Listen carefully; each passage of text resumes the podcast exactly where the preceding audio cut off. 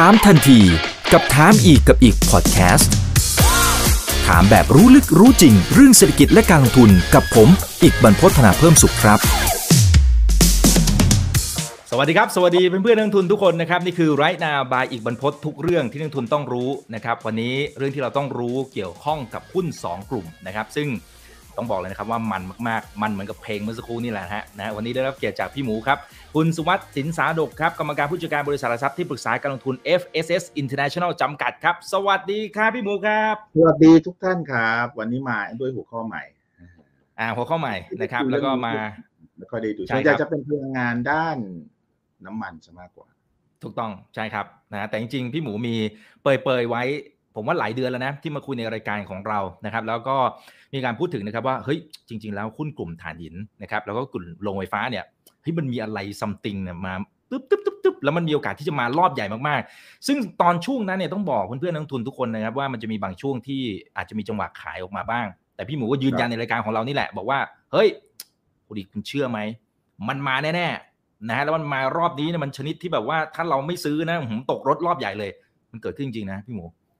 พี่หมูมองเห็นอะไรเอาเอาเอาถ่านหินก่อนไหมฮะผมว่าถ่านหินเนี่ยคนไม่ค่อยสนใจ แต่ผมส่วนตัวผมชอบมากก็ ถ่านหินเนี่ยมันเป็น classic case นะของพลังงานหรือของสินค้าอะไรก็ได้นะครับ ที่วันหนึ่งเนี่ยคนไม่ต้องการ demand หายนะครับ แต่ก็เลิกใช้ไม่ได้ เราต้องเรียกว่าเออเป็น necessity แต่วันนี้จริง ๆ แล้วถ่านหินที่ราคาขึ้นมาจริง ๆอะผมว่ามันเป็น necessity บวกกับ substitution แปลว่ามีความจำเป็นที่ต้องใช้บวกกับ เป็นพลังงานต้องเลือก ไม่ใช่พลังงานทางเลือกนะครับ เพราะว่าถามว่าถ่านหินเป็นพลังงานทางเลือกใช่ไหมว่าคือไม่ใช่แน่นอนถูกไหมครับ แต่วันนี้เป็นพลังงานต้องเลือกอันดับหนึ่งเลย ของโลก ใช้คำว่าของโลกเลยนะครับ เหตุผลเพราะว่าวันนี้เนี่ย พลังงานในในโลกมันมีแค่สามอย่างหลักเท่านั้นเองนะครับ ที่เป็นฟอสซิลนะฮะหนึ่งคือน้ำมันสองคือแก๊สและสามคือถ่าน แน่นอนครับเอ่อ ยุคคนไม่เอาถ่านเนี่ยมามาก่อนเลยเพราะถ่านมันอยู่มาร้อยกว่าปีละแล้วคนก็ว่าอะนะ green house effect จริงๆ ผมก็ยังงงนะทำไมไม่เรียก black black house effect นะเรียก green house นะอ่าแล้วผมก็สงสัยอยู่ว่าเอ่อคนก็ไม่อยากจะใช้ถ่านปิดนู่นนี่นั่น แต่สิ่งที่มันเกิดขึ้น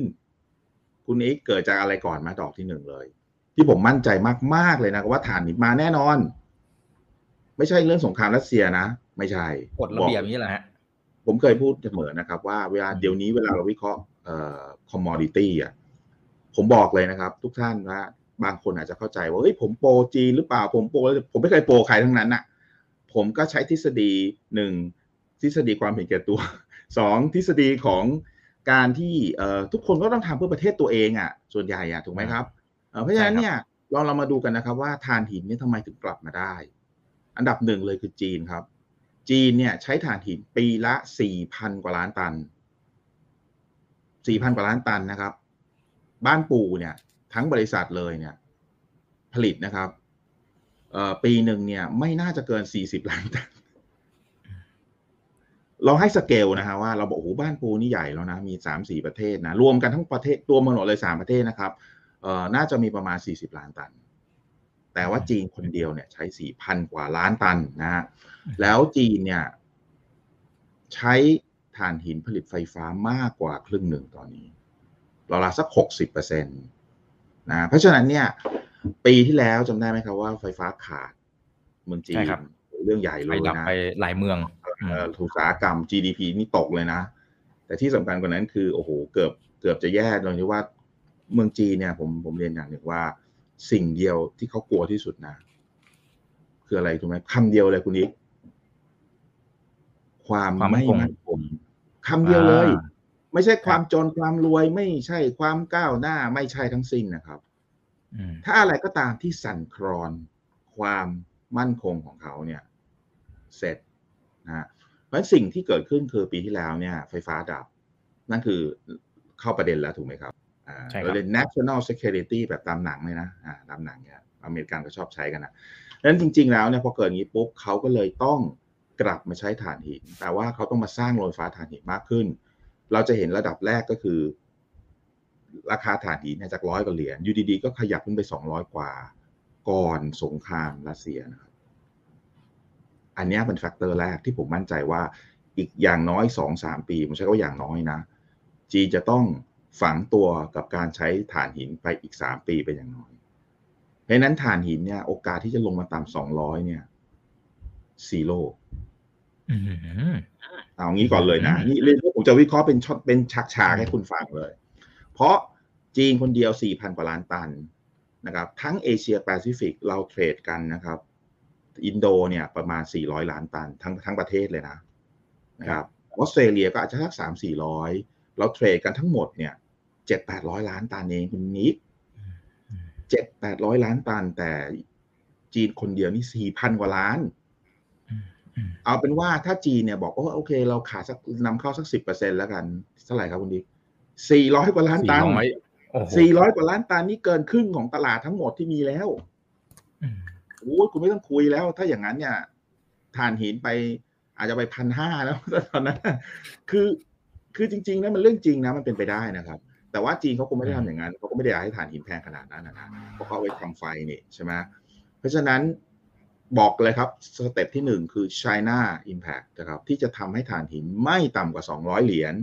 คราวนี้มาตอบท่อนที่2นะฮะก่อนที่จะจบตรงนี้เลยก็คือว่า แล้วทำไม 200 กว่าขยับมา 400 กว่าล่ะ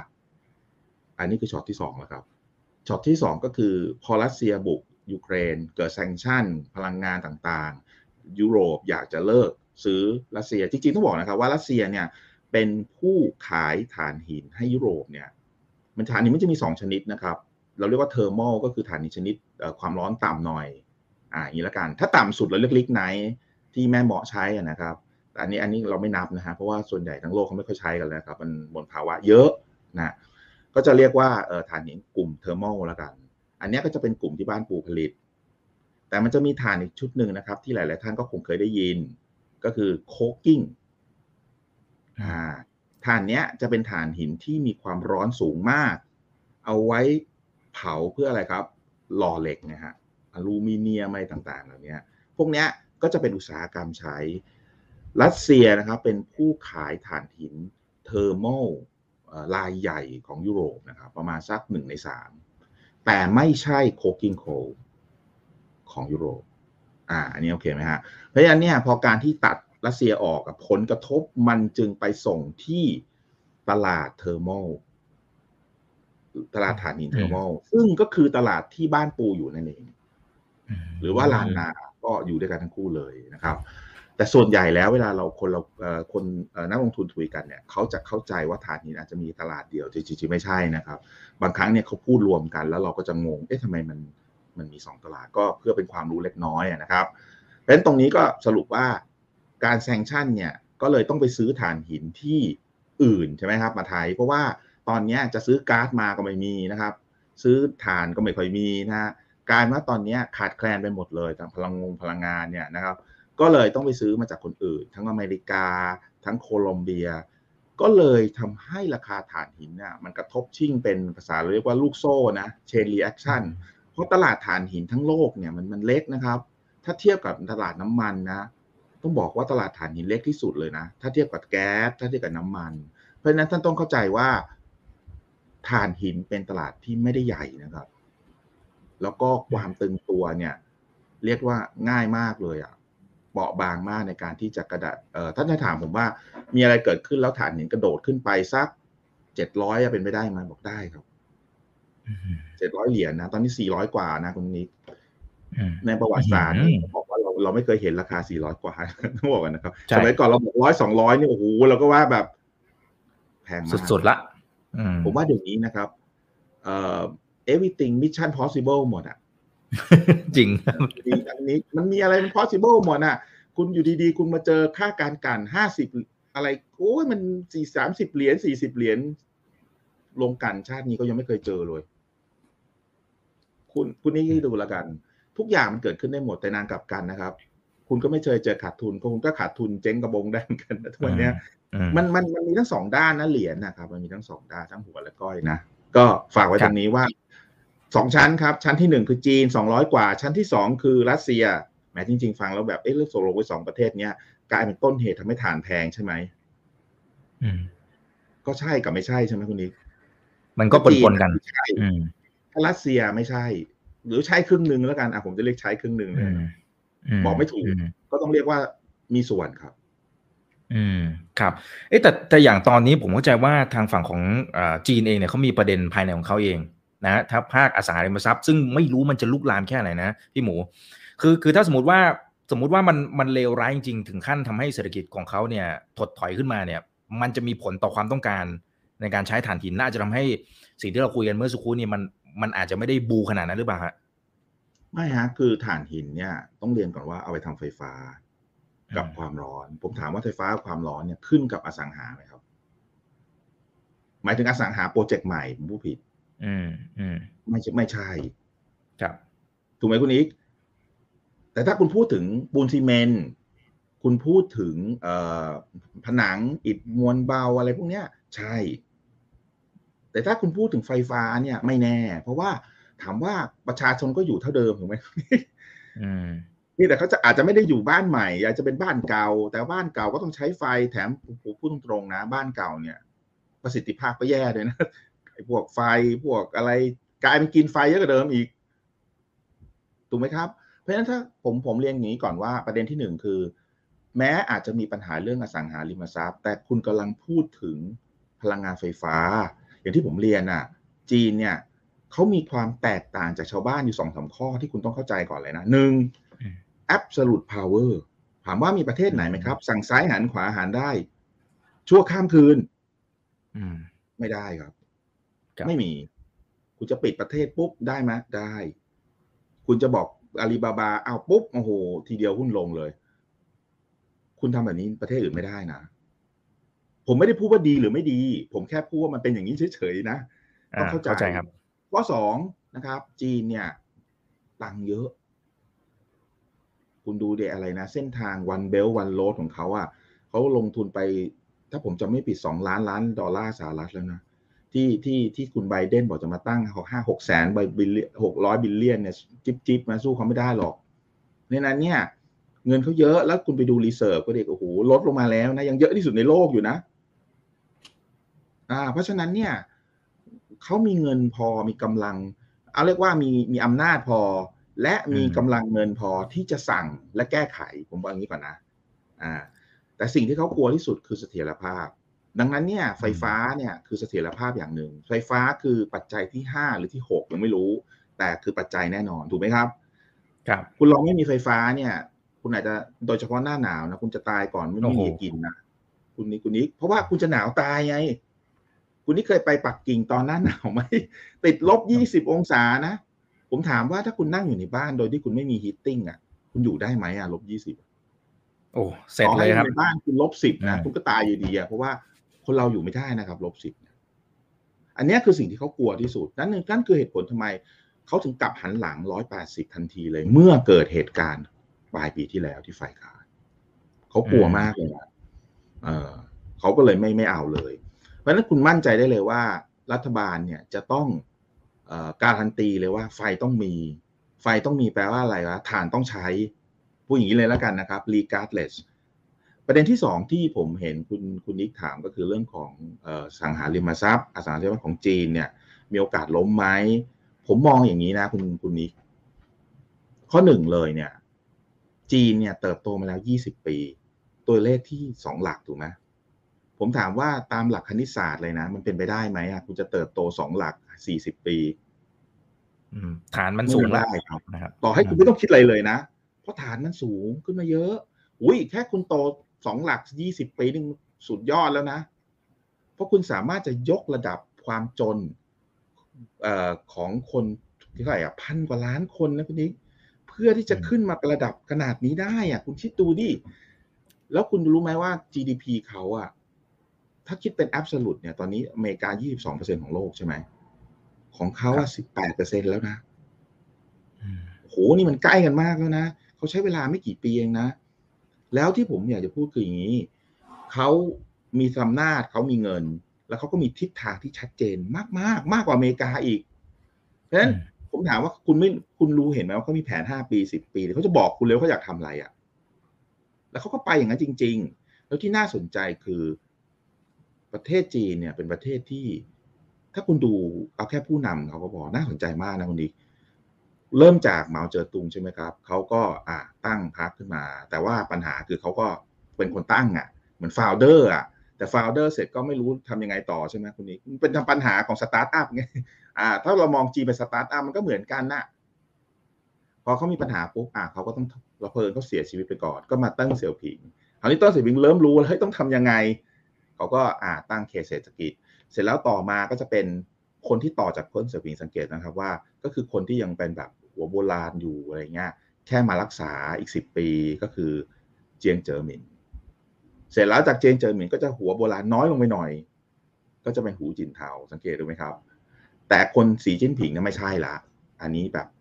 หัวสมัยใหม่เลย เพราะอะไรครับ เพราะจีนพร้อมแล้ว พร้อมลั่นกองลบ อ่า นี่คือเหตุผล ที่ผมเล่ามาทั้งหมดเพราะว่าผมเชื่อว่าอย่างนี้ครับ ผมมองนะอสังหาจีนน่ะ ไม่ล้มหรอก เซแต่ไม่ล้ม เชื่อผมนะเพราะอะไรรู้ไหมครับหนึ่งสำหรับผมผมมองว่าเพราะผมเคยไปอ่านนะจีนเนี่ยเขาต้องการที่จะภาษาผมเรียกว่าสั่งสอนบริษัทที่ซีซัวภาษาเรียกอะไรอะซีซัวสร้างอะคุณอีกจริงๆไปดูนะบริษัทพวกนี้คุณเคยเห็นไหมโปรเจกต์จีที่แบบสร้างมาแล้วไม่มีคนอยู่เมืองล้างอะ ครับอารมณ์นั้นน่ะ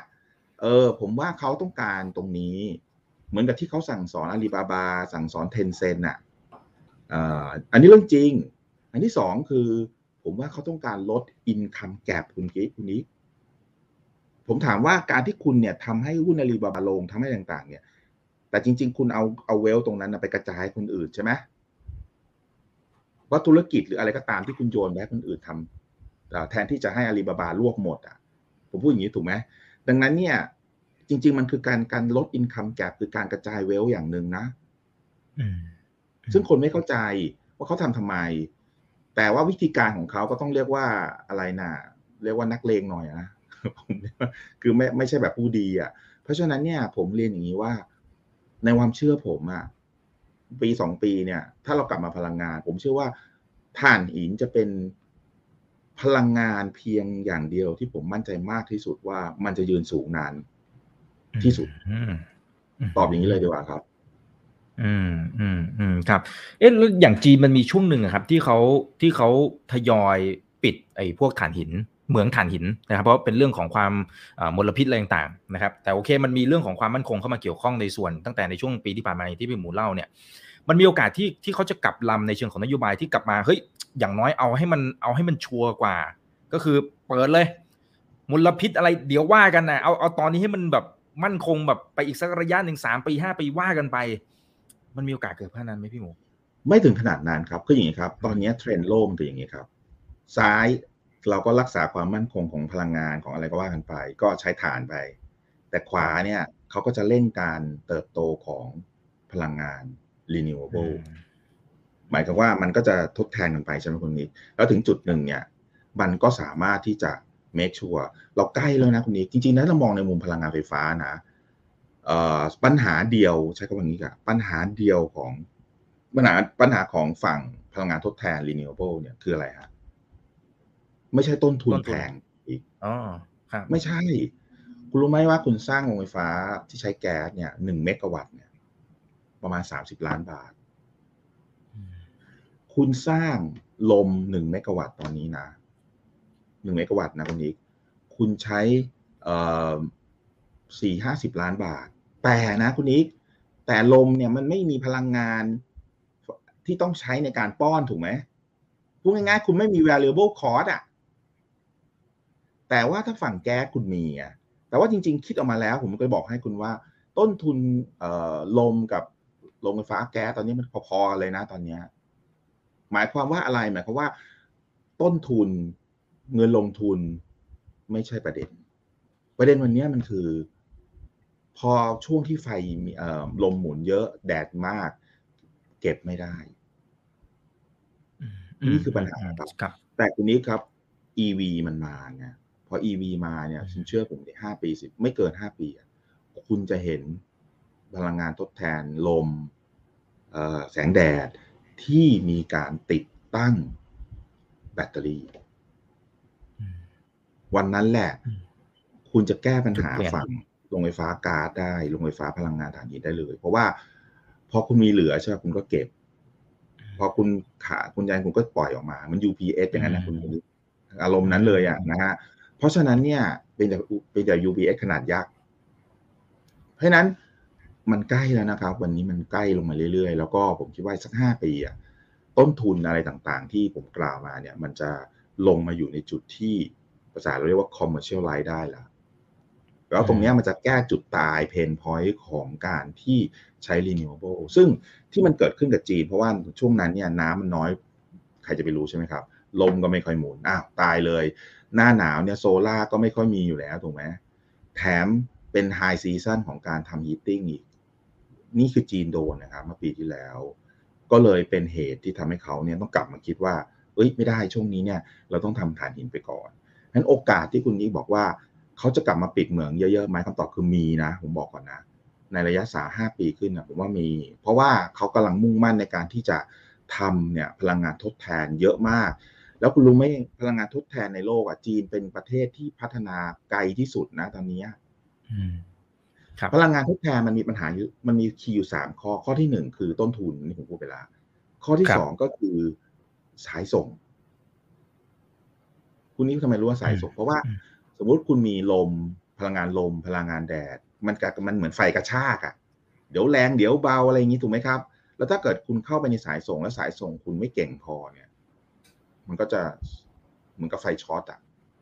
ทีนี้ถ้าคุณทำสายส่งให้มันเป็นสมาร์ทกริด ได้ก็คือรู้ว่าว่าทำยังไงอะไรอย่างเงี้ย ก็เดี๋ยวนี้โลกมันก็เปลี่ยนไปเนาะคุณก็ต้องใช้ 5G 6G อะไรมาช่วยอะไรเงี้ย ซึ่งจีนทำได้แล้วนะ ตอนโอลิมปิกฤดูหนาวปีครั้งล่าสุดที่เขาจัดที่เมืองจีนนะครับ อยู่ใกล้ๆกับปักกิ่งอะเขาสร้างเอ่อ renewable ขึ้นมาอันเมืองหนึ่งเลยนะไม่ใช่อันหนึ่งนะเมืองนึงเลยนะ ซึ่งเป็นเมืองที่ใช้ลมอะพลังงานลมอย่างเดียวนะคุณดิกกำลังผลิตคุณฟังดีนะใหญ่กว่าประเทศไทยทั้งประเทศอีกนะ ประเทศไทยเนี่ยเรามีกำลังผลิตอยู่ประมาณ 45,000 กว่าเมกิกะวัตต์เขาสร้างเฉพาะโรงลมอันนั้นอันเดียวเนี่ยเกินนะครับ เยอะมากแล้วก็เขาก็สร้าง smart grid ไปด้วย เพราะว่าตอนนั้นเนี่ยเขาจะเอามาป้อนให้กับไองานงานไอตัวโอลิมปิกฤดูหนาวเขาอะครับ เพราะฉะนั้นเนี่ยผมบอกท่านบอกเลยว่า จีนเนี่ยเขาไปไกลมากแล้วนะ แล้วสายส่งที่เราบอกว่า เอ่ออีกคำถามนึงคือส่งไกลแล้วมันมัน loss ใช่ไหมคุณนิก อืมอืมครับระหว่างทางแทบไม่ได้ลอสเลยนะตอนเนี้ย อืม เพราะว่าสายส่งปกติอะเราจะต้องแปลงไฟตรงให้เป็นไฟสลับถูกไหม DC เป็น AC ครับทุกทุกอย่างในในที่เราใช้อุปกรณ์เป็น DC หมดนะ ไฟตรง แต่ทำไมมันต้องมีไฟสลับ AC เพราะว่าเวลาเราส่งสายส่งเนี่ย ถ้าคุณส่งเป็นสายไฟตรงนะ มันจะลอสมหาศาลเนี่ยคุณนี้ เขาก็เลยต้องแปลงเป็นสลับ แล้วเสร็จแล้วไปถึงปลายทางก็แปลงกลับเป็นตรง แต่เทคโนโลยีของจีนนะไม่ใช่แล้วนะ สายส่งเขาเนี่ยเป็นไฟตรงเลยนะ แล้วไม่ลอสด้วยอืมคุณนึกภาพดิว่าเขาไปไกลขนาดนั้นแล้วอะ อเมริกายังไม่มีเลย ดังนั้นเนี่ย ผมบอกคุณนิกว่าถ่านหินเนี่ยในที่สุดต้องบอกนะครับ ว่าจีนก็คงจะเลิกอืมอาจจะสิบปีสิบห้าปี ผมไม่ทราบ แต่จีนเขามีพัฒนาการที่ชัดเจนและเป้าหมายที่ชัดเจนว่าเขาจะพัฒนา renewable ไปจนถึงจุดที่สามารถจะทดแทนฟอสซิลได้ ซึ่งผมคิดว่าไม่น่าเกินอีกสิบห้าปี อืม อืม อืม ครับ โอแสดงว่าอย่างน้อยๆ คือถ้าสมมุติว่าเอาเอาในมุมของการลงทุนนะครับพี่หมู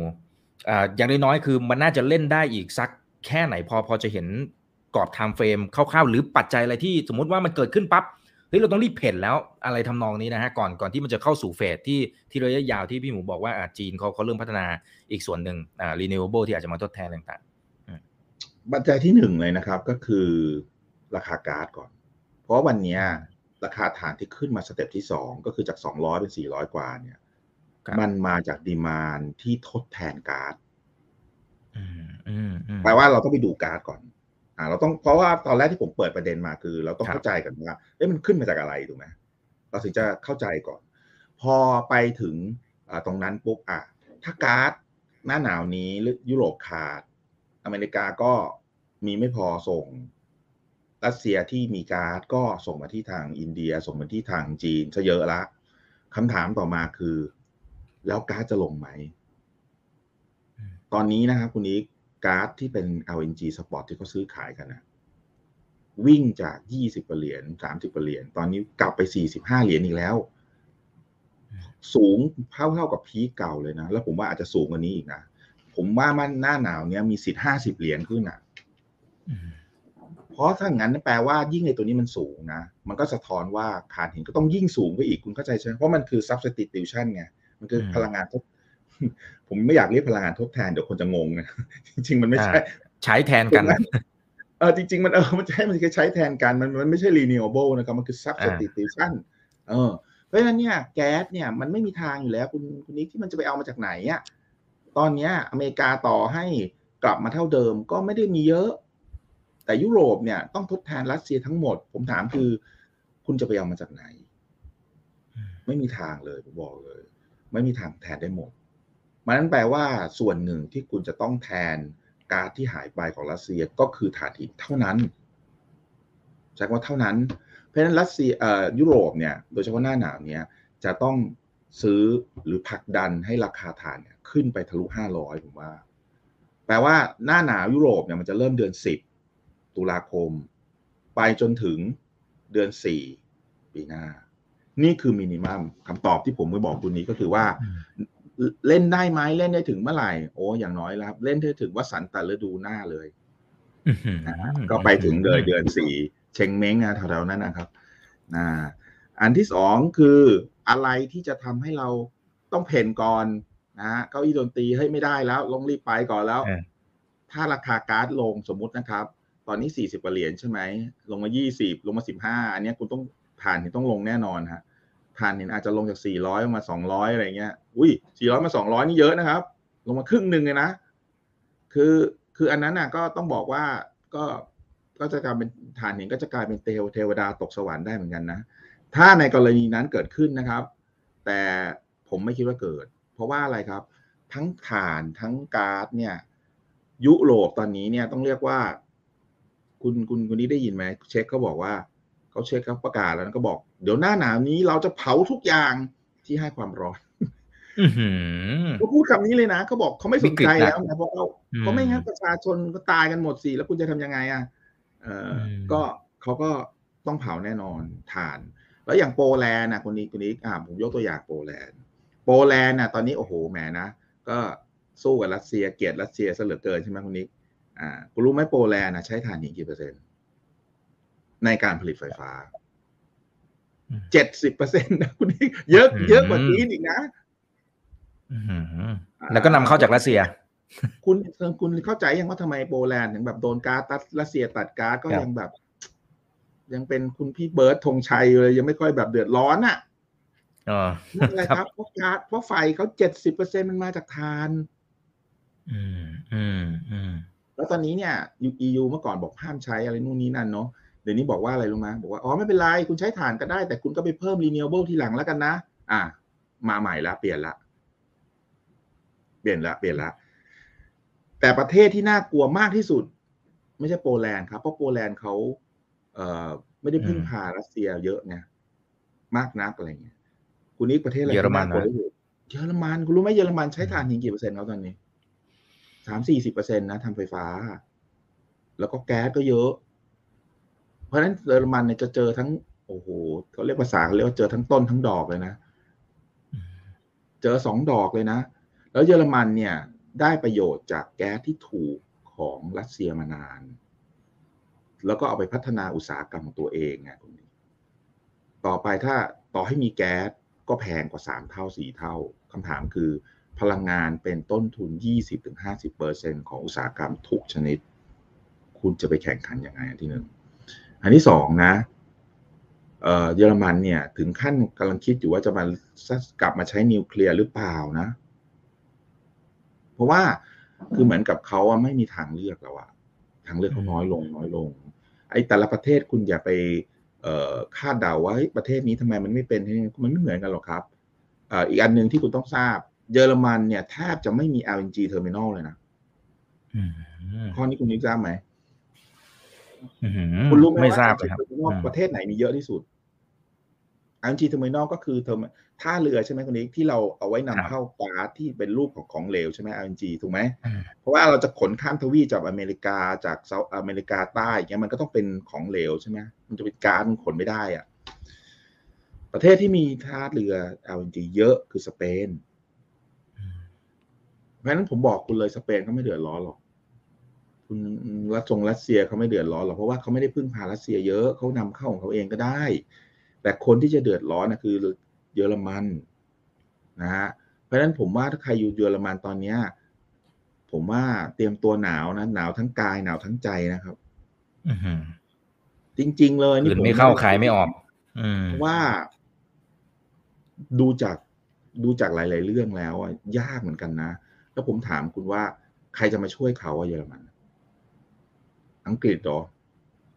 สเปนเหรอ ผมว่าทุกคนเอาตัวรอดไว้ก่อนนะพูดตรงๆนะใช่ไหมแล้วถามว่าแล้วถึงวันนั้นจริงๆอะเยอรมันจะทํำยังไง ก็ต้องใช้ฐานใช้อะไรก็ว่ากันไปนะครับ ซึ่งมันยิ่งทำให้ผมมั่นใจว่าโอกาสที่มันจะเกิด รถไฟตกราง แบบอะไรนะ ยาก ยากมากเลย ผมเรียกว่าเป็นมิชชั่นเนีย impossible เลยดีกว่า ยังไม่กล้าบอก impossible นะแหมมันก็อันนั้นก็เกินไปนะเผื่อมันมีสักหนึ่งถึงสองเปอร์เซ็นต์ก็ต้องทิ้งไว้บ้างนะแต่เข้าใจครับแต่เราประเมินผมว่าถ้าราคาขาดแบบนี้นะ คนที่ผลิตอะยังไงก็เอางี้ดีกว่า ผมว่าบ้านปูจากนี้ไปอะถ้าพอไตรมาสหนึ่งไม่ได้หมื่นล้านก็ถือว่าแย่แล้วอะก็ประมาณนี้แล้วกันไตรมาสเนี่ยที่จะออกมาก็ต้องเป็นหมื่นนะครับ อืมอืมเพราะฉะนั้นคนที่ติดคนที่ติดอด ทนนิดหนึ่งครับ ท่านทนมาถึงวันนี้ ทนอีกนิดครับครับครับ อ่า โอเค นะครับ อ่า เดี๋ยวตอนนี้ เดี๋ยวราคา นะครับ อยู่ที่ 13 บาท 30 สตางค์ นะครับ ที่ ที่ปิด ราคาปิดไปในวันนี้ นะครับ จริงโอ้นี่มันกำลังมิวไฮในรอบโอ้กี่เท่าไหร่เนี่ย ตั้งแต่ปลายปีที่แล้วครับ ประมาณตุลาปีที่แล้วแถวๆนั้นนะฮะ อ่า ในรอบนี้โอเคแล้วก็มีทัวร์ลงไปข้างล่างนิดนึง มันขึ้นแบบมีเสถียรภาพกว่านะ มันขึ้นแล้วมันก็ลงขึ้นแล้วมันก็ลง แต่มันจะไฮเออร์โลไฮเออร์โลไปเรื่อยๆ หมายความว่ามันจะมีคนเนี่ยที่เล่นสั้นหรือทยอยขายหรือติดหุ้นเนี่ย ก็จะค่อยๆหย่อนลงไปใช่ไหมทำให้มันขึ้นมาระดับหนึ่งก็ลง ระดับหนึ่งก็ลงใช่ไหมแล้วคุณสังเกตว่าวอลุ่มมันหนักทุกวันนะเพราะว่ามันมีบล็อกเทรดด้วยมีอะไรต่างๆ แต่สิ่งที่ผมเชื่อคืออย่างนี้ คือ ผมไม่เคยบอกว่าแนะนำหุ้นบ้านปูเพราะว่า PE ถูก ไม่ใช่ PE ถูกเนี่ยเป็นแค่ปัจจัยเดียวที่มาทีหลัง เอาง่ายๆถ้าผมไม่เชื่อว่าฐานหินขึ้นไปสี่ห้าร้อยนะ หรือยืนอยู่อย่างนี้ได้นะ ผมไม่แนะนำเลยสองเท่าสามเท่าผมก็ไม่เอาพูดจริง แต่พอผมบอกว่าถ่านหินเนี่ยผมว่ายืนสี่ห้าร้อยอยู่สบาย แล้วบ้านปูก็จะขายได้สามสี่ร้อยเหรียญต้นทุนเขาไม่ถึงร้อยเหรียญนะคุณนี่คิวแล้วกันนะ ง่ายมากแค่ไม่ต้องคำนวณอะไรเยอะไม่มีไม่มีคณิตศาสตร์ยากเลย เขาจะ discount สมมตินิวคาสเซิล400 ใช่ไหมคราวนี้เขาจะขายได้สัก 300 ถึง 350 ถ้า 300 ถึง 350 ต้นทุนเขาไม่เกินร้อยเขาก็จะกำไรตันละนะ200 กว่าเหรียญเขามีทั้งหมด 3-40 ล้านตันคุณคูณไป คุณนี้ก็จะ work out ได้ว่าปีเขาต้องมีกำไรเท่าไหร่ เขามีหุ้นอยู่หมื่นล้านหุ้น เอาแบบรวม warrant ทุกตัวเลยนะ ผมถามว่า ถ้าคุณซื้อ PE ที่สามเท่าสองเท่านะแล้วก็น้อยที่สุดที่ผมเชื่อนะคนนี้สี่ไตรมาสข้างหน้าเนี่ย ต้องสี่หมื่นขึ้น ไตรมาสละหมื่นขึ้น อันนี้อันนี้ค่อนข้างชัวร์เลยนะ เพราะทำไมรู้ไหมครับ เพราะว่าผมพูดถึงสี่ไตรมาสคุณนิดฟังแต่ฟังที ไตรมาสสามไม่ไม่นับไตรมาสสองเลยนะไตรมาสสองเนี่ยหมื่นอยู่แล้วหรือแต่บางท่านเราบอกโอ้ยมันก็รู้นี่อดีตบอกไม่เป็นไรเราไม่นับไปได้ครับ เราไตรมาสสามสี่ปีนี้หนึ่งปีหน้าและสองคุณเชื่อผมไหมว่าหมื่นตลอด เพราะนั้น peak not yet to come อ่ามาได้อีกนี่บางท่านบอกว่า ทนบ้านปูมานานจริงน้ำตาจะไหลแล้วค่ะนะฮะโอเคนะฮะเอ่อแถมอีกนิดนึงนะครับ คุณสมเกียรติบอกว่า AGE น่าจะได้ประโยชน์ในส่วนนี้ไหมเขาเทรดได้ไหมพี่หมู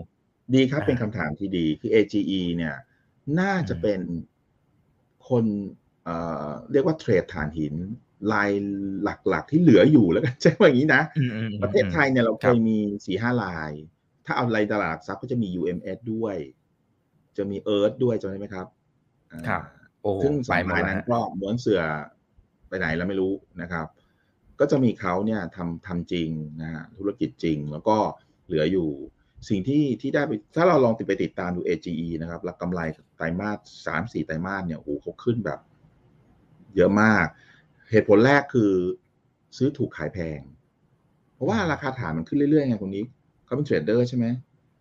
เหตุผลที่สองนะครับเขาซื้อมาแล้วเขาก็เอาฐานมาผสม ให้มันได้สูตรตามที่ลูกค้าต้องการ เช่นไซส์เท่านี้ เพราะว่าเวลาลูกค้าเนี่ยหมายถึงว่าเขาจะเอาเอาผงถ่านเนี่ยไปเผาไงคราวนี้เออแล้วแล้วมัน boiler หม้อต้มอะใหญ่ๆอะเขาก็จะมีได้ว่าเออเศษไอ้ต้องขนาดนี้เท่านี้ซันเฟอร์เท่านั้นเท่านี้อะไรเงี้ย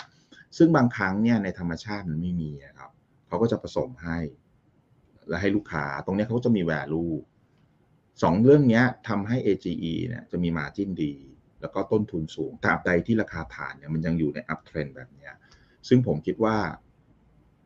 ตอบคำถามเลยครับว่ากำไรจะดี ตอบคำถามต่อไปว่าหุ้นน่าจะขึ้นมาบอกว่าน่าจะขึ้น เพียงแต่ว่า AGE เนี่ยเป็นหุ้นที่คนไม่ค่อยรู้จัก ท่านที่ถามนี่ก็ต้องเรียนว่าเป็นแฟนพันธ์แท้เขาเหมือนกันนะ คือเพราะ AGE เป็นหุ้นที่ต้องเรียกว่า ผมว่าคนส่วนน้อยรู้จักนะเพราะหุ้นมัน liquidity มันน้อยไปนิดนึงนะครับ แล้วก็ไม่ได้ผลิต คนก็จะเข้าใจว่าเขาอะไม่ค่อยได้ แต่จริงๆอะเขาได้เยอะนะเพราะเขาบริหารจัดการได้ดี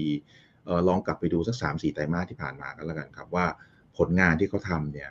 มันก็ตอบตัวมันเองอะครับ อืมอืมครับโอ้โหแล้วถ้าดูจากราคาเอ่อในช่วงหนึ่งถึงสองปีล่าสุดนี้ขึ้นมาตั้งโอ้ยประมาณเกือบสองเด้งอะฮะ ใช่อ่าโอเคแต่ว่าคนไม่รู้ไง ครับครับ โอเคนะฮะเขาอะต้องบอกนะครับ หุ้นเขาตรงข้างกับบ้านปูเลยนะ บ้านปูนี่หุ้นหนัก เชียร์แล้วก็ผมจริงผมแล้วผมเชียร์ผมก็หนักใจเหมือนกันนะโอ้ยคือแต่ผมก็ก็คิดมาอย่างดีแล้วอะคือ เพราะว่าเราก็รู้นะว่าหุ้นบ้านปูมันหนักขนาดไหนนะคนนี้ แต่ว่าอย่าง AGE หุ้นเบากว่าเยอะครับครับผม อ่า โอเค นะครับ อันนี้เผื่อแป๊บเดียวนี้เราคุยกัน 40 นาที นะครับ ยังเหลืออีกกลุ่มหนึ่ง กลุ่มโรงไฟฟ้า นะครับ แล้วเดี๋ยว เดี๋ยวค่อยกลับมาเก็บตกทางฝั่งของถ่านหินนะครับ โรงไฟฟ้า ผมก็จะว่าเขากำลังจะขึ้นปรับตัวค่า FT นะครับ ขึ้นแล้วเห็นบางขึ้นแล้วด้วย อ่า เนี่ยไม่บางคนบอกว่าแล้วครับอีแกทำไมขาดทุนเละเลยอะ แล้วมัน มันเชื่อมโยงกันยังไงครับพี่หมูอีแกขาดทุนไม่อย่างนี้ครับ ในระบบเมืองไทยเนี่ย อีแกคือคนที่ผลิต แล้วก็ต้องซื้อไฟกับชาวบ้านที่ผลิตทุกคนเลย เช่น โรงไฟฟ้าขนาดใหญ่ IPP ราชบุรีเอ็กโกใช่ไหมฮะ มีสัญญา PPA ก็ต้องมาขาย e g a t ถูกไหมอ่า อย่างโรงไฟฟ้า SCP ของ b ีกริมเอ่อเมื่อก่อนเนี่ย120 เมก ก็ขาย e g a t 90 แล้วก็ 30 ก็ไปขายอุตสาหกรรม สิ่งที่เกิดขึ้นคือ e g a t เนี่ยรับมา รับ รับ รับราคามาหมดเลย แต่ว่าต้นทุนมันขึ้นใช่ไหมคุณนิกพอต้นทุนขึ้น แต่ e g a t ได้ราคาขึ้นที่น้อยกว่า ก็ขาดทุนสิครับ อ่า เพราะฉะนั้นตอนนี้เนี่ย เนื่องจากราคาก๊าซเนี่ย ซึ่งเป็น 60%ของประเทศไทยที่ใช้ผลิตไฟฟ้าเนี่ย มันขึ้นจากปีที่แล้วนะครับ 200กว่าบาทเนี่ย ขึ้นมาประมาณ 440 บาท ขึ้นมากี่เปอร์เซ็นต์ผมไม่รู้ว่าประมาณสัก 70 มั้ง ถูกไหมครับ แต่ค่าไฟเราอะถ้าเทียบกับปีที่แล้วนะ ผมว่ายังขึ้นไม่ถึง50%อะนี่ดังนั้นเนี่ย มันไม่ มันไม่ มันไม่สามารถจะชดเชยอีกาได้ อีกามีขาดทุนสะสมน่าจะราวๆเก้าหมื่นถึงหนึ่งแสนล้านพอๆกับออยฟันคุณฟังแล้วตลกไหมแล้วล่าสุดที่ขึ้นเนี่ย มันมาจากการศึกษาสามกรณีนะครับ กรณีที่หนึ่งคือขึ้น หกสิบเก้าสตางค์ก็คือที่ประกาศนี่แหละ แล้วก็จะทำให้ค่าไฟขึ้นเป็นสี่บาทเจ็ดสิบจากสี่บาท นี่คือกรณีที่ต่ำขึ้นน้อยสุดแล้วนะ แต่การขึ้นแค่นี้มันเป็นการขึ้นเพื่อชดเชยค่าพลังงานที่ขึ้นเท่านั้นนะครับ ในรอบใหม่ หมายความว่าอีแกดขาดทุนประมาณ 9 0 0 0 0ถึง1 0 0 0 0ล้านที่สะสมเอาไว้เนี่ยไม่ได้ถูกชดเชยเลย เข้าใจไหมฮะแปลว่าถ้าอีแกต้องขาดทุนเพิ่มก็จะค่อยๆ ขึ้นไปเรื่อย ๆ ต่ออะไรเงี้ย ถ้าพลังงานขึ้นต่ออีก ซึ่งก็มีความเป็นไปได้อย่างที่ผมเรียนเมื่อกี้ว่าแก๊สอาจจะขึ้นอีกเป็นห้าสิบเหรียญได้ ไม่ไม่ยากเลย แต่จริง ๆ แล้วอีแกเขาเสนอไปนะครับ ขอขึ้นสองบาท จากสี่บาทเนี่ยเขาต้องการขึ้นเป็นหกบาทกว่าเลยนะ เพราะถ้าขึ้นสองบาทเนี่ยอีแกก็ จะสามารถได้รับเงินชดเชยครบไอ้แสนประมาณเกือบแสนล้านนะครับ ภายในเดือนธันวาปีนี้ แต่สวโกก็ไม่ได้นะครับ อันนี้ก็ก็บอกไว้ก่อน ดังนั้นเนี่ยเราเราถามผมนะ ผมว่าปีหน้าจะต้องขึ้นค่าไฟอีก เราต้องเห็นเลขเลขห้าเลขหกอะ มีความเป็นไปได้สูง คำถามคือรัฐบาลจะกดได้นานแค่ไหน ก็รัฐบาลไม่มีเงินนะครับ แล้วอย่าลืมนะครับว่าวันหนึ่งเนี่ย เอาได้ว่าเดือนหนึ่งดีกว่าครับ เดือนหนึ่งเนี่ยขาดทุนเป็นหมื่นหมื่นล้านนะครับ ถ้าคุณกดเอาไว้อะแป๊บเดียวมันก็แสนล้านแล้วคุณดิแล้วอีแกเนี่ย ตอนนี้ก็แสนก็เกือบแสนล้านแล้วนะครับ ถ้าอีแกเนี่ยโดนไปอีกสักห้าหมื่นนึงเนี่ยผมว่าเขาอาจจะมีปัญหาเรื่องการสภาพคล่องมีอาจไปถึงนู่นเลยนะ ผมว่านะมันก็ก็ลำบากแล้วรัฐบาลเองก็ไม่ได้มีเงินที่จะมาช่วยหรืออีกของอีแกอะไรเท่าไหร่ลงนะก็ลำบากดังนั้นผมคิดว่าไม่ไม่อยากจะพูดว่าค่าไฟต้องขึ้นอีก แต่มันคงต้องเป็นอย่างนั้นนะครับ เพราะว่าเนื่องจากผมมองว่าพลังงานเนี่ย ราคาจะไม่ลงง่ายๆ เพราะอย่างนั้นมันก็จะกลายเป็นว่า ค่าไฟเราต้องไปแตะเลขห้าเลขหกในปีหน้าครับ ซึ่งอันนี้มันก็จะทำให้กลุ่มโรงไฟฟ้าเนี่ยดีดีขึ้นนะ อย่างวันนี้วีวีกริมก็มีขึ้น มินย่อลงมานิดนึงครับคุณคุณนิกเพราะว่าตอนบ่ายมันมีข่าวว่าท่อก๊าซพม่าที่ส่งมาไทยเนี่ย มันระเบิด คนก็ไปกังวลอ้าว ระเบิดอย่างนี้ก็เอาสิอย่างนั้นก็มีปัญหาอีกแล้วสิ แก๊สก็จะขึ้นอีกใช่ไหม เพราะว่า เราอาจจะขาดแก๊สตรงนั้นไป แล้วก็เพราะก๊าซพม่าเนี่ยมันประมาณสักหนึ่งในสามของประเทศนะ ที่เป็นสปายนะครับแล้วมาจากสามหลุมใหญ่ หลุมยาดาน่าเยตากุล แล้วก็โซติก้า แต่ข่าวออกมาแล้วนะครับ ยืนยันว่าเกิดจริง แต่เกิดเฉพาะท่อท่อที่เป็นส่วนของหลุมที่เราเรียกว่าโซติก้า เป็นหลุมที่ นะครับมีกำลังผลิตประมาณสัก 2 2 3 0 0 MSAD หรือถ้าเราคิดเป็นเปอร์เซ็นต์ของประเทศไทยก็ราวๆสัก 5% 4%แล้วก็บอกว่าเขาจะปิด 2 อาทิตย์นะก็ก็ถ้าผมสรุปแล้วกันก็ไม่น่าจะมีผลมากนัก ต่อราคาก๊าซเพราะฉะนั้นผมยังยังยืนยังเชื่ออยู่นะครับว่ากลุ่มไฟฟ้าโดยเฉพาะกลุ่ม SCP เนี่ย มีโอกาสจะไปต่อครับ อืมอืม ครับ คือในแง่ของในแง่ของมาจินมันก็จะถ่างมากขึ้น ใช่ครับใช่ เพราะว่าอย่างนี้ครับคิดอย่างนี้ก็ได้ครับไตรมาสที่หนึ่งเนี่ย ราคาก๊าซขึ้นจากสองร้อยกว่าปีที่แล้วใช่ไหมครับมาเป็นสี่ร้อยสี่สิบแต่ว่าราคาไฟเนี่ยขึ้น ผมว่าไม่ไม่น่าเกินสิบเปอร์เซ็นตแต่ราคาก๊าซขึ้นมาเจ็ดสิบกว่าเปอร์เซ็นต์คุณนี้คิดดูดิมันจะไม่ มันจะไม่ขาดทุนได้ยังไงอะ EBITDA margin นะครับของของโรงไฟฟ้า SCP ส่วนใหญ่เนี่ยมันจะอยู่ที่ราวๆ28ถึง30%โดยปกตินะครับ ตอนเดือน quarter ที่หนึ่งอะต่ำสิบก็อย่างที่ผมอธิบายคราวนี้จาก 440 ตอนนี้ราคาก๊าซก็ถือว่าสูงมากแล้วนะเพราะว่ามันอยู่ที่ LNG นำเข้าราวๆสัก 30 เหรียญ แต่ตอนนี้ 42 แล้วนะ คือคือต้องต้องมาดูมาลุ้นกันว่ารัฐบาลจะแก้ยังไง แต่เดี๋ยวผมจะมี solution ในการที่จะนำเสนอ เอาเป็นว่าถ้าก๊าซเท่าเดิมก่อน ที่ประกาศออกมา 70 ตังค์เนี่ยทำให้นะครับบีกริมเนี่ยมีรายได้เพิ่มปีละนะครับพันกว่าล้านบาทพันกว่าล้าน GPSC ก็รวมๆพันล้าน เพราะฉะนั้นจะสังเกตว่าวันนี้หุ้นจองตัวนี้จะขึ้นค่อนข้างดี ถ้าเทียบกับหุ้นไฟฟ้าตัวอื่นนะครับ ส่วนโรงไฟฟ้าขนาดใหญ่เนี่ยเขาก็ไม่ได้ประโยชน์ เพราะว่าเขาต้นทุนขึ้นเท่าไหร่เขาก็ส่งผ่านให้อีกแกแค่นั้นเองเขาก็เจ้าฮะไม่เจ๊ไม่เจ๊งแต่ก็ไม่ได้นะครับแต่ว่าคนที่ได้เนี่ยคือโรงไฟฟ้า SCP เพราะฉะนั้นต้นทุนทรงแต่ราคากระโดดขึ้นมาเพราะนั้นมาจิ้นคุณก็อย่างอย่างเงี้ย ก็จะขึ้นมาอย่างเงี้ยเพราะนั้น ไม่ต้องแปลกใจครับว่ากำไรมันก็ต้องขึ้นอยู่แล้วนะครับโดยเฉพาะไตรมาสที่สี่ ราะว่าที่เขาประกาศเนี่ยเขาจะใช้เดือนเก้าถึงเดือนสิบสองครับ อืมอืมครับครับแต่มันมันอาจจะมีความเสี่ยงเรื่องของ regulatory risk ในแง่ของเช่น รัฐบาลสมมติว่าพอถึงจุดหนึ่งค่าไฟมันแพงถึงจุดหนึ่งแล้วก็โอ้โหประชาชนสมมตินะครับ เริ่มเรียกร้องนู่นนี่นั่น ภาคเอกชนนู่นนี่นั่นอะไรต่างเนี่ย มันอาจจะต้องมีคำสั่งมีโอกาสที่จะเกิดออกกฎนู่นอะไรต่างๆ ที่จะคุมไม่ให้มันเหมือนกับเป็นเพดาน แล้วจะทำให้กำไรมันอาจจะไม่ได้ดีเหมือนที่เราคิดหรือเปล่า ผมว่าถ้าเขาจะทำเนี่ยเขาไม่คุมครับเอกชนเขาจะคุม e g a t อืมเหมือนกับที่ครับเขาทำยังไงรู้ไหมครับวันนี้ ลงกันเนี่ยคุณลืมไปแล้วใช่ไหมทุกวันนี้ลงกันเนี่ยตกลงว่าลงกันนี่เขาจ่ายรัฐบาลเท่าไหร่อะไรเนี่ยขายข่าวหายไปเลยนะเงียบไปแล้วฮะเงียบไปแล้ว สุดท้ายก็ได้ยินแต่ว่าอะไรครับปตทช่วยจ่ายสี่พันอืมอืมบริจาคนะเขาใช้คำนี้เลยนะ ผมไปถามบอก เออ คุณใช้คำว่าบริจาคเนี่ย เราไม่ทราบทางบัญชีคุณลงยังยังไง งงนะ ผมไม่รู้หรอกเขาลงยังไงอะแต่ผมบอกว่าอะถ้าคุณบังคับเอ่อปตทได้ คุณบังคับอีแกได้ แต่คุณบังคับ เอกชนไม่ได้ทีนี้ถ้าคุณนี้บอกว่ากดราคาอะก็ได้ ถ้ากดราคามันก็จะมีผลสะท้อนมาที่ต่าง เอางี้แล้วกันนะฮะ ถ้าคุณกดราคาดีเซล มันจะไปสะท้อนที่ตรงไหนฮะ ขาดทุนสะสมมันจะไปบวมอยู่ที่ตรงไหนครับอืมกองทุนน้ำมันใช่ไหมคุณอีกแสนล้านละครับ แต่ถ้าคุณกดราคาค่าไฟมันจะไปบวมที่ตรงไหนฮะอีแกก็อีแกนี่แหละที่ขาดทุนอยู่ใช่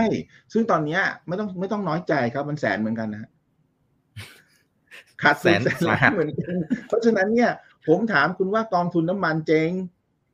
กับอีแกเจ๊งใครน่ากลัวกว่ากัน อืมเพราะอะไรครับเพราะ e g a t ไม่ใช่แค่กองทุนนะครับ e g a t ไม่ใช่แค่ผู้ซื้อ ไม่ใช่เทรดเดอร์ แต่ e g a t คือผู้ผลิตอืมด้วยอืม e g a t ผลิตไฟให้ประเทศไทย 45%นะครับ ถ้าเขาเจ๊งเนี่ยโอ้เรื่องใหญ่ หนักกว่าการบินไทยอีกนะ ผมถามว่าการบินไทยเจ๊งแล้วยังไง ผมก็นะ ผมก็เปลี่ยนใช่ไหมจากเจ้าจำปีก็เป็นเจ้าจำปาก็ได้เนาะแต่ว่าอีแกดเจ๊งคุณจะไปทำยังไงอะอืมไม่ได้ นี่คือเรื่องใหญ่นะ เพราะฉะนั้นสิ่งเนี้ยผมอยากจะให้เข้าใจว่าทำไมเรื่องไฟฟ้าเนี่ย มันจึง ต้องใช้คำว่ามีทางออกของรัฐบาลน้อยกว่าน้ำมันด้วยซ้ำอะอืมอืมเพราะฉะนั้นถ้าถามว่ารัฐบาลจะกด ได้ไหมอืมก็กดได้แต่อย่างที่ผมพูดอะ มันก็จะมาสะท้อนอืมที่อีแกดว่าอีแกดจะทนได้อีกแสนล้านไหมอะหรือคุณจะยอมให้อีแกดเนี่ยภาษาถ้าเป็นอเมริกาเขาเรียกไฟล์ chapter 11ป่ะอื้อหืออ้าว คุณคุณช็อกเลยพูดเนี่ย แต่ผมไม่ได้พูดเล่นนะ มันเป็นเรื่องจริงนะอืมมีแต่คนครับยังไม่ได้มองมาถึงตรงนั้นถูกไหม แต่มันก็ใกล้ใช่นะครับคุณถามว่าบริษัทอะไรขาดทุนแสนสองแสนล้านอื มมันไม่ใช่เรื่องเลยแล้วแป๊บเดียวด้วยนะ เพราะว่าด้วยราคาด้วยแกลบขนาดนี้อะถ้าคุณปล่อยไปเรื่อยๆโอ้โหแป๊บเดียวมันก็ถึงแล้ว ไม่นานหรอกครับ ก็เอาเรียนว่าถ้าเป็นผมอะผมก็จะเบสผมภาษาผมเรียกนะ ซื้อหุ้นไฟฟ้าโดยการเอา e g a t เป็นตัวประกันอืมอืมแบบนั้นไหมเข้าใจครับ อ่า อ่า โอเค เห็นภาพนะครับ เข้าใจได้นะครับ ทีนี้ท่านนี้นะครับ นะเอ่อไปไหนละนะครับเขาบอกว่าขอทำความเข้าใจเพิ่มเติมนะครับ คุณโมเมนตัมบอกว่า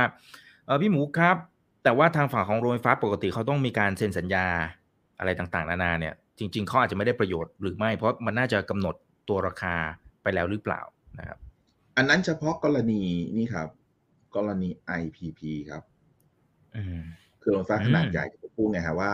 เขาไม่ได้ประโยชน์ อย่างเช่นเอ็กโกล่าเนี่ยคุณจะสังเกตว่าหุ้นมันก็ไม่ได้ขึ้นอะไรมากมาย เพราะว่า แต่ก็ไม่ได้ลงอะไรมากมายจากเรื่องแก๊สเช่นเดียวกันนะครับ เพราะว่า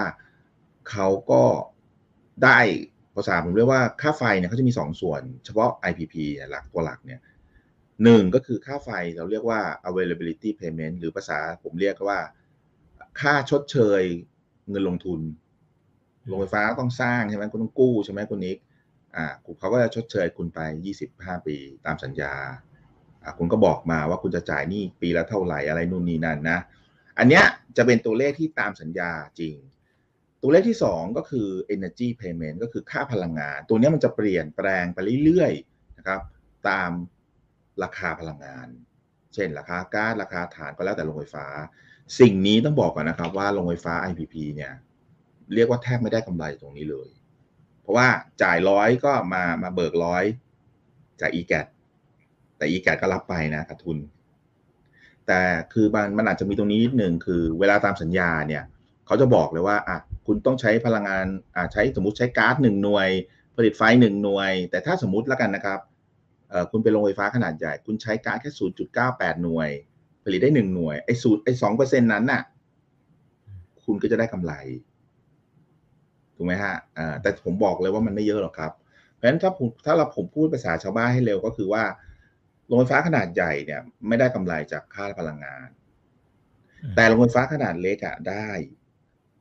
แต่ได้ก็เสียนะฮะช่วงที่ผ่านมาก็เสียใช่ไหมเพราะฉะนั้นเอ่อสิ่งที่ท่านถามก็ก็จะเป็นเรื่องของโรงไฟฟ้าขนาดใหญ่เท่านั้นครับเพราะฉะนั้นความความน่าสนใจหรือความเซ็กซี่ของการลงทุนสำหรับโรงไฟฟ้าขนาดใหญ่ณวันนี้นะครับ จุดนี้ ถือว่ายังไม่น่าสนใจเท่าไหร่ ผมว่าไปลงที่ตัว SCP ดีกว่าครับ อืมครับโอเคครับ คุณกันตพลบอกว่าพี่หมูพูดเห็นภาพหนังสยองขวัญกำลังมานะครับ โอเค ต้องเฝ้าระวังเฝ้าระวัง อันนั้นผมพูดเป็นการตั้งข้อสังเกตัวขนาดนั้นตอ่านะครับ ว่าให้เฝ้าระวังนะมันมันยังไม่ได้ถึงจุดนั้นนะครับ เดี๋ยวเดี๋ยวทุกคนจะตกยัใจงยังไม่ไปถึงก่อนครันะบนะฮะโอเคนะครับเอ่อมีสองสามท่านเลยนะเขาบอกว่าอ้าวพี่หมูแล้วพวกโรงไฟฟ้า เช่น พวกขยะชีวมวลอะไรพวกนี้มันมันได้ประโยชน์จากเรื่องนี้ด้วยไหมฮะ ได้ครับหลายท่านสงสัยคล้ายๆกันครับอืมโรงไฟฟ้า renewable หรือขยะอะไรพวกนี้มันจะมีโครงสร้างสองโครงสองไฟค่าไฟสองแบบใช่ไหมครับ แบบที่หนึ่งก็คือฟิกเราเรียกฟีดอินทาลิบอันนี้มันจะเป็นรุ่นใหม่ๆนะฮะแบบที่สองนะครับก็จะเป็นแบบเดิมรุ่นเก่านะครับ ก็คือรุ่นที่มี adder แล้วก็บวกกับค่าไฟฐานหรือค่าไฟของประเทศอะแล้วกันนะครับ ก็ไม่ได้ fix ไอ้แบบที่สองอะคือเป็นแบบโบราณเนี่ยอันนี้ได้ประโยชน์ renewable ทุกคนที่ทำมาสักก่อนหน้านี้สักสามปีห้าปีถอยหลังไปอะนะครับ จะได้หมดเลย อย่างเช่น solar farm wind farm อย่างของ EA ของกันกุลของเอ่อ BCPG อย่างเงี้ยนะครับ ได้หมดเลยครับอ่าโรงไฟฟ้าขยะเช่นเดียวกันในรุ่นเดิมก็จะมีแอดเดอร์แต่พอรุ่นใหม่ล่าสุดเนี่ยอาจจะไม่ได้ประโยชน์เท่าไหร่นะครับ ต้องบอกแต่นะครับ แต่ถึงไม่ได้ประโยชน์เนี่ยต้องบอกท่านอย่างนี้นะครับว่า รงไฟฟ้าขยะเนี่ยเป็นโรงไฟฟ้าเพียงชนิดเดียวในประเทศไทยปัจจุบันนะครับ ที่รัฐบาลยังให้ค่าไฟสูงมาก คือเท่าไหร่รู้ไหมฮะหกบาทต่อหน่วยนะห้าหกบาทนะฟิกนะห้าหกบาทเนี่ย ถ้าตีออกมาเป็นรีเทิร์นนะครับ ที่เราชอบใช้คำว่า IRR นะคือ IRR เนี่ยยี่สิบเปอร์เซ็นต์นะคุณนิกอืมครับเพราะฉะนั้นเนี่ย ต้องบอกว่าโรงไฟฟ้าขยะเนี่ย คุณเราไม่ต้องไปสนใจไอ้ตัวแอดดงไอ้อะไรนะค่าฟงค่าไฟหรอกนะครับ เราสนใจแค่ว่าใครได้แค่นี้ก็รวยแล้วครับ ใครได้แล้วทำได้ก็รวยแล้ว เพราะว่าเอ่อรีเทิร์นมันสูงมากครับ ผมผมให้จับตาดูเลยว่าครึ่งหลังของปีเนี่ยน่าจะมีโอกาสประกาศล็อตใหญ่ออกมานะครับ โดยเฉพาะโรงไฟฟ้าขยะอุตสาหกรรมคืออย่างนี้ครับขยะเนี่ยมันมีขยะชุมชนกับขยะอุตสาหกรรมเนาะครับ ขยะชุมชนก็ที่เราทราบกันนะเนอะเทศบาลต่างๆ อันเนี้ยตอนนี้เนี่ยกำไรจะไม่ค่อยเยอะเออเพราะว่าก็แข่งขันกันแล้วรัฐบาลก็เปลี่ยนกฎด้วย เปลี่ยนกฎยังไงก็คือเมื่อก่อนเนี่ยคุณสร้างทีละร้อยเมกเลยก็ได้ แล้วคุณก็ไปดึงขยะที่อื่นมา ปัจจุบันไม่ได้แล้วนะครับปัจจุบันคุณต้องไปสร้างที่เทศบาลคุณก็จะเทศบาลมีเท่าไหร่ คุณก็สร้างได้แค่นั้นน่ะโรงไฟฟ้า มันถูกจำกัด แต่ว่าโรงไฟฟ้าขยะไม่ใช่อุตสาหกรรมเนี่ยไม่ใช่นะ ขยะอุตสาหกรรมเนี่ยเป็นขยะที่อันตรายโรงไฟฟ้าไอ้โรคพวกพวกโรงงานอุตสาหกรรมอะมีจริงๆมันมีกฎหมายที่คุณจะต้องให้บริษัทนี้กำจัดนู่นอะไรอย่างเงี้ยฮะเพราะฉะนั้นพวกเนี้ยเขาก็จะได้กำจัดค่ากำจัดขยะมา แล้วยังเอาขยะพวกเนี้ยมาปั่นไฟได้สบายเลยนะเพราะมันเหมือนคุณคุณนี่นึกภาพอะสมมติว่ามันมาจากโรงผ้า มันก็จะมีแต่ผ้า มาลงกระดาษมันก็จะมีเศษกระดาษนึกว่าออกมา มันเหมือนกับว่าเขาคัดแยกมาให้คุณแล้วระดับหนึ่งอะเพราะฉะนั้นคุณสามารถจะเอาไปปั่นไฟได้ดี ความร้อนสูงเพราะฉะนั้นโรงไฟฟ้าขยะอุตสาหกรรมจะกลายเป็นตัวเล่น อันดับต่อๆไปพูดง่ายๆว่าเมืองไทยในอนาคตเนี่ย ปีนี้ปลายปีถึงปีหน้า ผมเลยบอกท่านเลยว่าธีมที่น่าสนใจของการลงทุนมาก ๆเลยนะครับ มีสองอย่างอย่างที่หนึ่งคือโรงไฟฟ้าอุตสาหกรรม ขยะอุตสาหกรรม อันที่สองนะครับ ลม เพราะเราจะเปิดเอ่อลมเนี่ยอืมน่าจะเป็นพันอะอืมคุณนี่เห็นข่าวไหมว่า เกาไปจับมือกับกันกุล 2G มมครับ อ่า 2G เนาะไม่ใช่ 4G นะ 2G เขาเขาจับมือกัน เขาเตรียมตัวแล้วคุณเชื่อผมดิอืมเขา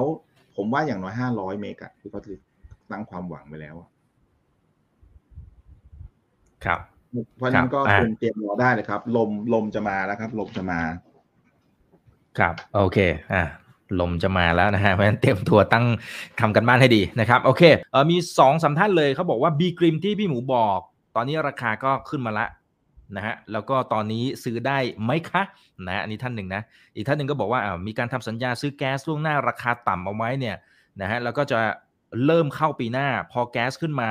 คู่ค้าจะยอม ยืนสัญญาเดิมเหรอครับโอ้โหวิทยาวัฒน์ท่านถามดีครับ ผมจะตอบดีฮะเป็นคำถามที่ผมชอบ เพื่อที่จะชี้แจงด้วย คืออย่างนี้ครับ การซื้อก๊าซ LNG เนี่ยมันมี 2 แบบแบบที่ 1 คือซื้อตามราคาตลาดเลย คุณก็ขาดก็เดินเข้าไปซื้อ walk in นะภาษาเราเรียกนะอ่าแบบที่ 2 ก็คือซื้อตามสัญญาล่วงหน้าแบบที่ท่านบอก ตามสัญญาเนี่ยมันจะมีสูตรครับ ผมให้สูตรท่านง่ายสุดเลย สูตรเนี่ยท่านเคยได้ยินไหมครับว่าที่เขาบอกว่าไปผูกกับราคาของญี่ปุ่นใช่ไหมครับบางคนก็เรียก JCC Japan Crude Cocktail อะไรเงี้ยมันเป็นเพราะว่าทำไมถึงเป็น Japan รู้ไหมครับ เพราะว่าญี่ปุ่นเนี่ยในอดีตเนี่ยเคยเป็นประเทศที่นำเข้า LNG มากที่สุดในโลก แต่วันนี้ไม่ใช่แล้วนะครับวันนี้ไม่ใช่แล้วตกกระป๋องไปแล้ว แต่เขาก็ยังใช้ JCC อยู่นะ ประเด็นคืออย่างนี้ครับว่าปกติมันจะผูกกับราคาน้ำมัน มันจะมีสูตรอะไรซับซ้อนแต่ผม simplify ให้ท่านเลยนะ ถ้าน้ำมันร้อยเหรียญนะครับ JCC เนี่ยมันจะอยู่ประมาณจาก 11 ถึง 14 เหรียญเรียกว่าท่านเอาจุดหนึ่งถึงจุดสี่คูณได้เลยอะมันจะอยู่ประมาณเนี้ยนะเพราะนั้นยิ่งน้ำมันแพง LNG ก็ยิ่งแพง แต่ปัจจุบันเนี่ยเขาก็จะมีลิงก์ผสมกันละเป็นลิงก์กับราคาก๊าซอย่างเช่น Henry Hub ที่อเมริกาเพราะฉะนั้นโดยสรุปแล้วกันนะครับว่าฐานทำสัญญาเนี่ยยังไงก็ราคาถูกกว่าสปอร์ต ผมเปรียบเทียบอย่างนี้ ไตรมาสที่หนึ่งเนี่ยปตทนำเข้า LNG ที่เป็นสัญญานะครับ จากห้าเจ้าปีโตนาส BP เชลอย่างเงี้ยเขาจ่ายเฉลี่ยนะฮะไม่ถึงสิบห้าเหรียญแต่เขาจ่าย LNG ที่นำเข้าแบบสปอตสามสิบเหรียญฮะเพราะฉะนั้นเนี่ยผมพูดให้มันง่ายเข้าไปอีก วันนี้ที่ทุเรามานั่ง บ่นกันเนี่ยว่าค่าไฟแพงนะมาจากปัจจัยแรกเลยคือ หลุมเอราวัน มีปัญหาถูกไหมที่ผมเคยพูดไปยุบไปพอหลุมมีปัญหาเราต้องไปนำเข้า LNG ที่เป็นสปอตแล้วอย่างที่ผมเรียนนะคุณนิกอ่าวไทยไตรมาสที่หนึ่งเนี่ย ราคาเฉลี่ยน่าจะประมาณเจ็ดหกเหรียญไตรมาสหนึ่งนะหกเหรียญพม่าประมาณสักสิบเหรียญบวกลบ นะครับไอ LNG ที่เป็นสัญญาที่ที่ผมคุยเนี่ย ประมาณสักสิบสามสิบสี่แต่ LNG ที่เป็นสปอตคือสามสิบเพราะฉะนั้นคุณเอาสี่ก้อนมารวมกัน ขนาด LNG ที่เป็นสปอตนะครับ มันยังไม่ถึงสิบเปอร์เซ็นของทั้งหมดเลย แต่มันดึงขึ้นทีเดียวเยอะไง เพราะว่าสามสิบเหรียญนะคุณดังนั้นเนี่ยประเด็นก็คือว่าที่เขาทำสัญญาล่วงหน้าไว้ผมบอกเลยว่า เขาจะจ่ายไม่เกิน ต่อให้ท่านมองว่าน้ำมันร้อยสามสิบเหรียญเลยนะร้อยสี่สิบเหรียญก็ได้ ผมผมมาเขาจะจ่ายราคา LNG เนี่ย ไม่เกินสิบห้าเหรียญถึงสิบเจ็ดเหรียญไม่เกินนะครับ อันนี้คือแบบตีแบบโอ้โหน้ำมันห้าร้อยห้าสิบร้อยเจ็ดสิบซึ่งไม่รู้จะไปถึงหรือเปล่านะฮะเพราะฉะนั้นยังไงก็ดีกว่าที่ปัจจุบันเขาจ่ายครับ เพราะว่าปัจจุบันที่เขาจ่ายเนี่ยเขาน่าจะจ่ายอยู่ประมาณ สิบสี่สิบห้าเหรียญละ ประมาณนี้นะครับ อันนี้บนราคาน้ำมันร้อยเดียวเองนะครับ ถ้าน้ำมันน้ำมันร้อยห้าสิบผมว่าเขาจะต้องจ่ายปตทเนี่ย ไม่น่าต่ำกว่ายี่ห้าเหรียญนะเพราะฉะนั้นก็หมายความว่าถ้าเขานำเข้า LNG ที่เป็นสัญญาอย่างน้อยเนี่ยเขาจะถูกกว่าปตทเนี่ยสิบยี่สิบสามสิบเปอร์เซ็นก็แล้วแต่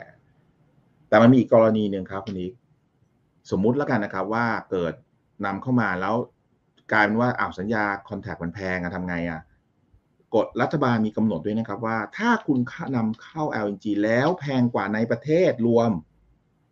เรียกว่าปูไพรเนี่ยเขาไม่อนุญาตคุณเอาเข้านะ เงื่อนไขคือคุณต้องเอาเข้าถูกกว่าเท่านั้น คราวนี้อ้าวแล้วถ้าเกิดสมมุติว่าคุณนิกไปทำสัญญาแล้วรัฐบาลไม่เอาเข้าทำไงอะ่ะคราวนี้ มีไม่ไม่มีปัญหาครับ แก้ได้ เพราะเขาภาษาเราเรียกว่า re-export ได้ครับ สมมุติว่าซื้อมาจากกาตาร์แล้วกันนะครับ กาตาร์ก็ส่งมา อ่า มาบตาพุดปุ๊บเอ้ย แพงกว่าในประเทศใช่ไหมครับ สมมุติละกัน อันเนี้ย B.Grimm หรือ Gulf ก็ส่งต่อไปให้คนอื่นกันเลยก็ได้ เช่น ส่งไปโอ้มีคนซื้อแน่นอนครับ เพราะตอนนี้ต่อไปมันจะขาด ไม่ว่าจะเป็นญี่ปุ่นเกาหลีใต้ หรือยุโรปเนี่ยแน่นอนเลยต้องซื้อ ดังนั้นเนี่ย ผมต้องร้องเพลงไม่ต้องห่วงฉันครับเขาเขาไม่ต้องห่วงครับเขามีเขามีเขามีตลาดให้ขายแน่นอนครับ ครับครับโอเคนะฮะอ่าคอมเมนต์อื่นๆคงไม่มีเวลาไปไล่แล้วนะฮะยังไงก็ขอบคุณทุกท่านมากนะครับ พี่หมูฝากทิ้งท้ายหน่อยครับ ผมสองกลุ่มอ่าสองสองกลุ่มนี้ชอบกลุ่มไหนฮะถ่านหินกับโรงไฟฟ้า คือชอบทั้งสองกลุ่มแหละแต่ว่าถ้าให้ช่างน้ำหนัก ด้วยจำนวนเงินของนักลงทุนรายย่อยอาจจะจำกัดไฟฟ้าเป็นกลุ่มที่หลาย ๆ คนเนี่ยเออ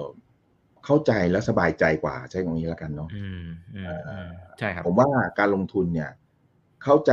มั่นใจแล้วก็ไว้ใจ แต่สำคัญกว่านั้นคือต้องสบายใจด้วยนะครับ ถ้าซื้อไปแล้วท่านนอนไม่หลับขับถ่ายไม่ดีนี่ผมไม่แนะนำเลยนะ คือก็อย่าถ้าถ้าท่านไม่ถูกโฉลกกับ ไม่ใช่ไม่เกี่ยวกับคุณลุงคุณลุงโฉลกนะไม่ถูกโฉลกกับบ้านปูเนี่ย ผมก็คิดว่าก็อย่าไปซื้อเลยครับหุ้นมันก็มีตั้งหลายตัวเนาะนะฮะแล้วก็ไม่จำเป็นต้องซื้อฐานก็ได้ครับ ซื้อหรือจะไปซื้อ AGE ผมก็ว่าก็ก็โอเคนะ อ่า ถ้าเกิดไปซื้อทางอ้อม หรือถ้าเกิดท่านซื้อทางไฟฟ้าก็ ผมเชื่อว่าอย่างนี้ครับบีกริมเนี่ยเขาอยู่มาร้อยกว่าปีแล้วนะ เป็นบริษัทที่เชื่อถือได้แน่ ๆ แล้วก็พาเอ่อ ที่ผ่านมาเจอลมพายุแก๊สก็ผมคิดว่าตอนนี้ลมนั้นมันก็กำลังจะหดตัวนะแล้วก็ตอนนี้เขากำลังกลับมา เพราะฉะนั้นผมสรุปแล้วกันว่าโรงไฟฟ้าน่าจะเป็นทางเลือกที่ดีกว่า แต่ถ้าใครชอบ High Risk High Return เนี่ยก็ถ่านหินนะครับ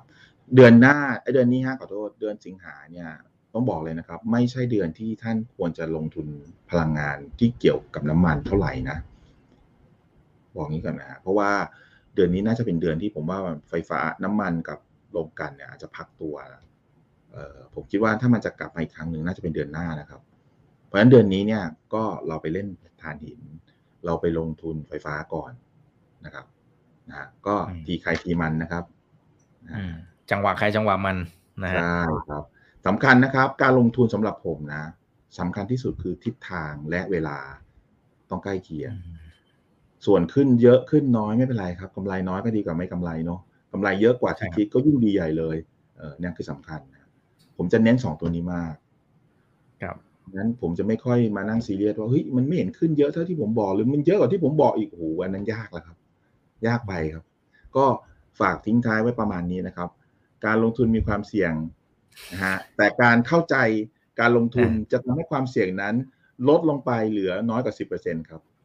โอ้ครับขอบคุณมากครับพี่หมูขอบคุณมากๆเลยนะครับครับขอบคุณทุกท่านที่สวัสดีครับยังติดตามจนถึงตอนนี้นะครับ คนไหนที่อยากจะขอบคุณทุกท่านนะครับครับอ่าเข้าห้อง Line Open Chat ตอนนี้เรามีช่องทางใหม่เพิ่มเติมนะครับ ก็คลิกเข้าไปที่ตรงตัวลิงก์ที่พินเอาไว้ให้นะฮะทางทีมทางทีมงานของผมเนี่ยเขาเขาพินเอาไว้ให้ละนะครับ ก็ไปคลิกตรงนั้นและแยกตามกลุ่มได้เลย ท่านสนใจเรื่องไหนยังไงก็เข้าไปตรงนั้นจะได้ถกกันนะฮะคุยกันสนุกๆนะครับ วันนี้ขอบคุณทุกท่านที่ติดตามชมกันด้วยนะครับ ครั้งหน้าเป็นเรื่องไหนรอติดตามครับ นี่คือไรนาบายอีกวันพดทุกเรื่องที่นักทุนต้องรู้ วันนี้สวัสดีครับ